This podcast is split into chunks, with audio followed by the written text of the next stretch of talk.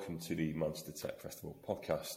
Uh, as part of the uh, preparations and following week, we'll be talking to those supporting the inaugural festival. Uh, this is a festival by the tech community for the tech community. So today we're sat with Sara Donnelly. You're a director from Social Tech Communications. Have I got that correct? I, I tend to butcher these things. That's right, yeah. Is that right? Obviously, kind of uh, social is, is, a tech communication business. Um, do you want to talk about yourself, what the business does, what you do in the business? Yeah, great. Thank you for that, Alastair. So, yeah, so I head up the tech PR specialist division of Social. Social is uh, a nation, a national PR and communications agency. Offices up and down the country, headquartered in Manchester. That's our heartland. And yeah, I set up tech, the tech specialist division about 18 months ago. And we are focused on supporting tech businesses across the country, but with a real focus on, on the Northwest and, uh, and Manchester in particular, to really help define their message, what makes them unique, and help them to, to shout loud and proud in what is a very busy marketplace these days. As I say, it's, it's a very busy marketplace in Manchester at the moment. I think I think the growth recently has been been bonkers, really. It has, and I think the Tech Festival has really sort of illustrated that. It's been a real, there's been a real buzz for the, the past week um, at the festival, and and it just goes to show how busy this ecosystem is, but in a really positive way.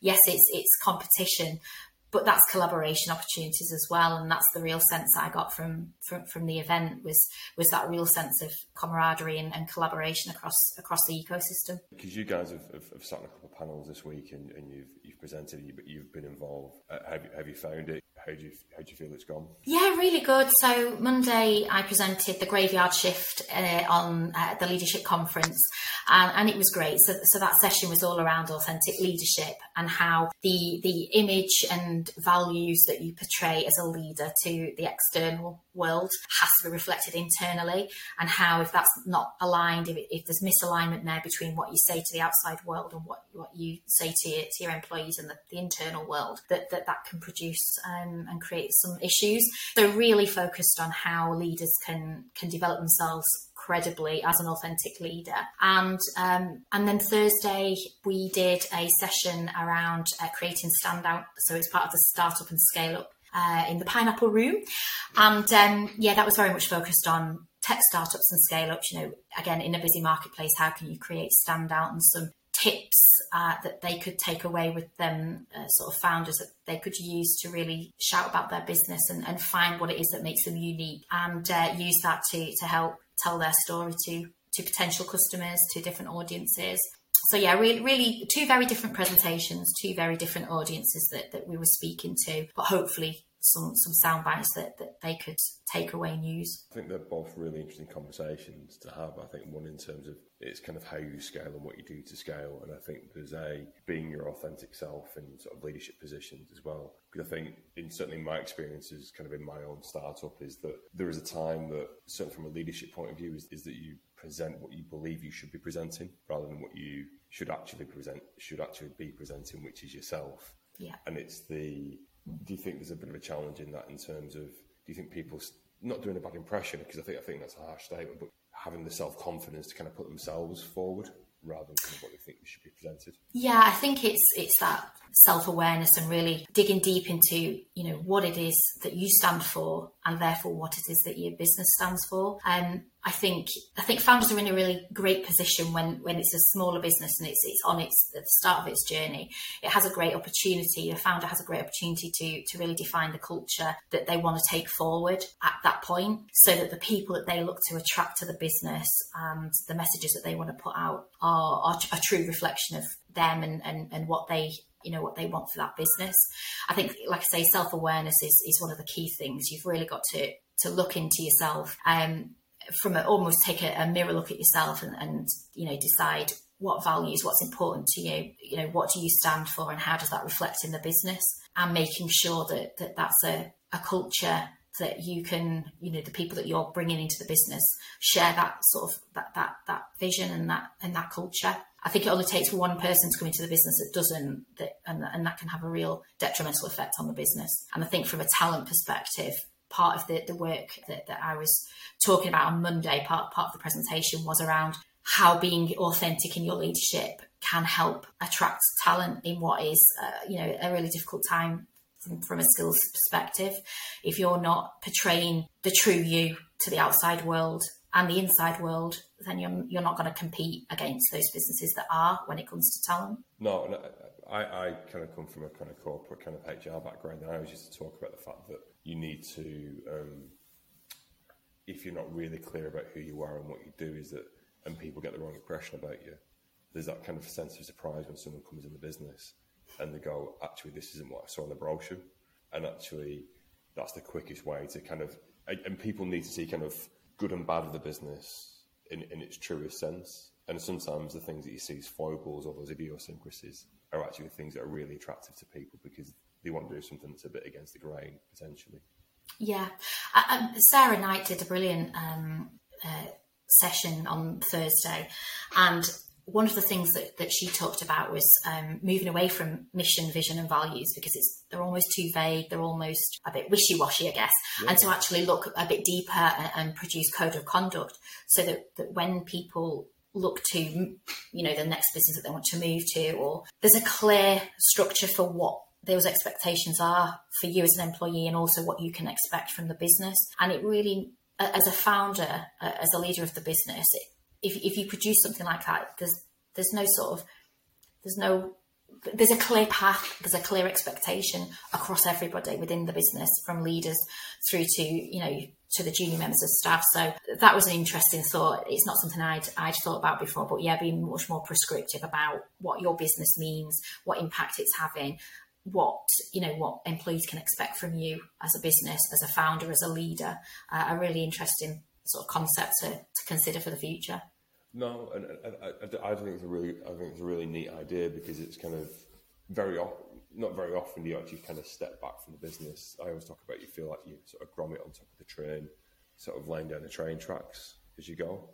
And yeah. sometimes you do need the train to stop and just kind of go, am I, am I heading in the right direction? Or kind of, am I building this in the right way? I don't think you never, I don't think you never get away from that sense of kind of forward trajectory, kind of at pace. Um, yeah not necessarily on your terms at times, but it's yeah. the. I, I, I, think it's the it's trying to own it as much as possible to make sure at least you kind of you do it in a safe space more than anything. Yeah, yeah, definitely. No, no, that's, that's, that's a really kind of nice way. I've, I've never heard anyone call it a code of conduct before, but kind of when you sit there, you think, yeah, actually, it, it is to be fair, and it does wrap on the whole kind of mission, vision, mission, vision stuff together quite nicely.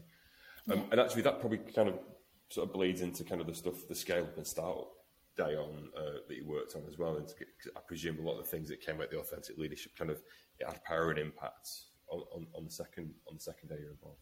Yeah, I think with the, with the startup and scale up, the the sessions that certainly I attended and the one that I delivered were very much focused on at the starting point. So the start or midpoint of, of, that, of that journey and you know now's a really good time at, at this point to to make sure you've got all those foundations in place. You know, do you know who you are as a leader and what you want from the business? Do you know what you want from your employees? Do you know what kind of business you want to run? Is it one that's purpose driven, which a lot a lot these days are? You know, what what impact beyond the business do you want to have? Is it you know do you want to support um, community projects? You know, what kind of impact beyond the business? And I think it's a really nice starting point. Uh, you know that's that's what the startup scale up session was all about was um, you know really take this time to define all of those things define who you are define where you want the business to be define what your core messages are and you know really think carefully about what the benefits are that you intend to bring to your different audiences whether that's um, a B2B audience, a B2C audience, whatever that might be, and to, to really take that take that step back. So I think too often startup founders, there's so much to do besides just run the business. You've got, you know, if you seek investment, you've got your pitch decks, you've got, you know, you've got all of those relationships to build, and it can be quite easy to forget or to um, to neglect the area of the business, like you deciding who, you know, what you stand for, what your principles are, because it's those things that will attract employees, you know, when you need them. So it's, you know, it's it can be something that, that, that gets neglected, but is actually really quite important. I, I think part of the challenge within this is, is being able to articulate it at times. And something yeah. that I've kind of constantly wrestled with is that, you know, even on a basic level, level when people say kind of, what, what do you do and how do you do it? Sometimes yeah. it's just a bit of kind of like, oh, you know, sort of do HR and just kind of just try and do it in a really good way. Yeah. And, and it's, I don't know whether it's kind of either kind of you're an, an expert in what you do, so kind of to a degree it's almost hard to kind of make it real to other people. But then there's the other side of it, which is kind of how do you you sometimes struggle a bit because maybe again you're too close to it and kind of being able to decouple yourself and stand back in the in the distance and kind of go ah I, I kind of see I kind of see how it all fits together.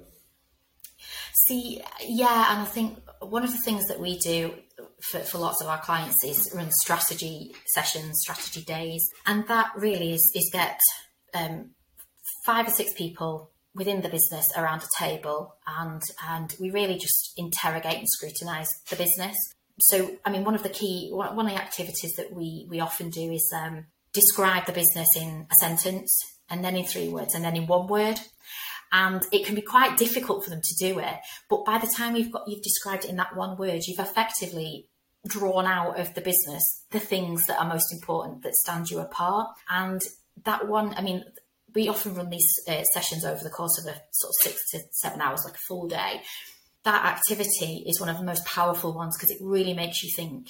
Uh, you know, as a business, what are we? You, you, can't just be a paragraph worth of things. You have to to really distill um, what it is that you do and what it is that sets you apart. And then from that, you, you then you can then prioritize actually from an end user perspective if, if you're saying that, that you are uh, an innovative business, for example, um, quite often clients will, will sort of use innovation or innovator as, as one of their key, you know, single word adjectives. And it really then, if we draw that out and say, right, okay, then, so you're an innovator, prove it. What is it that, that you do that makes you an innovator? So we spend that, spend time then really building out the, the evidence. Well, we're, we're innovators because, you know, we, we've got a CTO that worked at Google, for example, whatever it might be.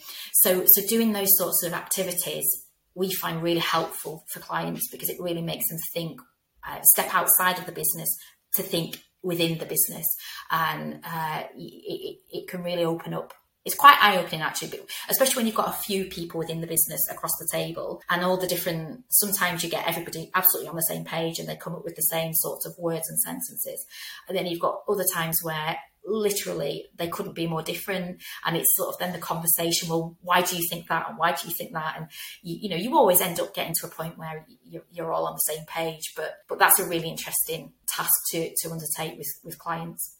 No i, I, I saw um, a, a, slide deck a couple of weeks ago from a pr firm and, and they were talking just briefing people about pr and said like don't refer to yourself as being sort of pioneering and innovative because every press release that gets released is is everything's from a pioneering and innovative firm as a consequence. So you, have just just because you use use those words doesn't make you that as well. Which I was quite interested. I was like, oh yeah, I've, I've, I've, done exactly that mistake. And this is where the uh, one of the things I touched on yesterday in the presentation um, uh, at the festival was all around evidence. Everything's got to be backed up by evidence. So if innovator comes out as a, as a key um, is a key word uh, for in a business.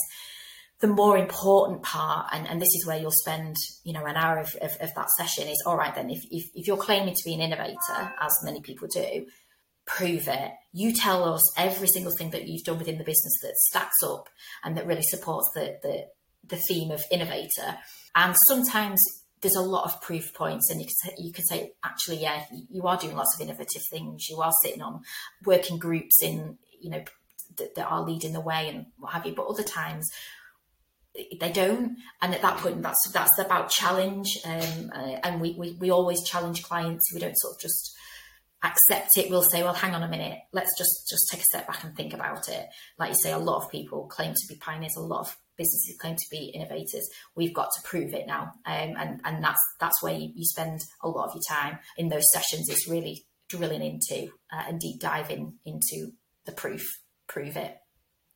And I, I, think there's a I think there's a challenge in I, I think certainly my my kind of view of the world at this moment in time is, is that kind of whether people kind of certainly within, within the Manchester kind of community and probably a little bit beyond is kind of whether that kind of market's mature enough to kind of understand some of these challenges and kind of develop alongside of it. Because I think if you were to go to London, there's probably a better sense of kind of these challenges and what you need to do and what you need to be and kind of um, not to fall over these things. Kind of what what are you seeing and kind of what change do you want to see in, in, in that space?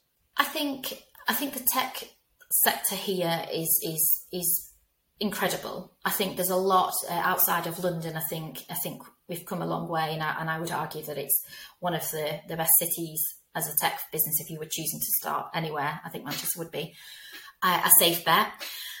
What I'm thinking for the future, the sort of the medium, short to medium term is, and everyone's talking about it, is is the skills gap and what that what that means for Manchester. I think I know there's been um, a, a, surge in sort of London businesses or uh, European businesses choosing Manchester as as their home or as their second home. And that's great for the city, but what does that mean for talent? So for homegrown businesses, there's already an issue there with talent but but with an influx of um, either London businesses operating remotely, so offering you know uh, people here a London salary, but without having to do the move. You know that that COVID has really accelerated and created a bit of an issue with with hybrid working. In that, yes, it's great, but actually on the flip side, it's making businesses in Manchester having to have to compete now with with national and global businesses on a talent basis. So I think the I think that the, the the key driver for for the next sort of 12 to 18 months i would say is how do we try and fix that? There's a lot of um, you know there's lots of boot camps there's lots of initiatives and campaigns going on across the region to help support that. But that's the sort of short term mid-term fix. I think the problem needs to be taken right back to the start which is in education. And there's, there's, there's we talk about STEM subjects there being issues with with a gender imbalance in tech, I think we need to take this right back to to primary school and really finding ways to um, encourage and you know girls in in primary schools at that point to really get an interest in in in this in tech. I think only then will we see, you know, it, sort of, it'll obviously take 10, 15 years for, for, us to see the benefits of that. And there is work already going on. I know that the likes of Talk Talk um, is doing a lot in this space and, and I'm sure that they're joined by many others, but it is, it's about uniting as a, as a, as an industry now, as a sector to, to fill those gaps yes, we need to fill the gaps that we have right now, but we also need to think about the future gaps that we're going to get if we don't start dealing with the with the challenge of, of of girls, of, of, getting girls into tech, but also more broadly as well. Um, and also, there's opportunities there. There's, there's a brilliant um, organisation called Tech Returners, and they're very focused on how we get, for example, women that are coming back from maternity leave. How do we, how do we, you know, use their skills, transferable skills, get, you know, use them to plug some gaps. There are um, there's a charity called Tech Refugees, and they're all about displacement. So people that have been displaced, how can we use them and upskill them? You know, we, have got a huge amount of, of, of, people that sought asylum here. Uh, how can you know these people are here and they'll want to work? You know, what opportunities can we tap into to help them and then help the skills gap? So there's lots going on. I think it's it's about sort of bringing it all to, together, consolidating it to, to really feel the benefit in the next 10, 20 years. That's amazing. No, I, I, I, I didn't know about the refugees, and that sounds really interesting. I think certainly, certainly kind of where we are, where we are as a world at this moment in time as well. Yeah. So no, it's amazing. Um, I say if if anyone wants to kind of reach out and say reach out, I, I hate people say that, so shoot yourself for that.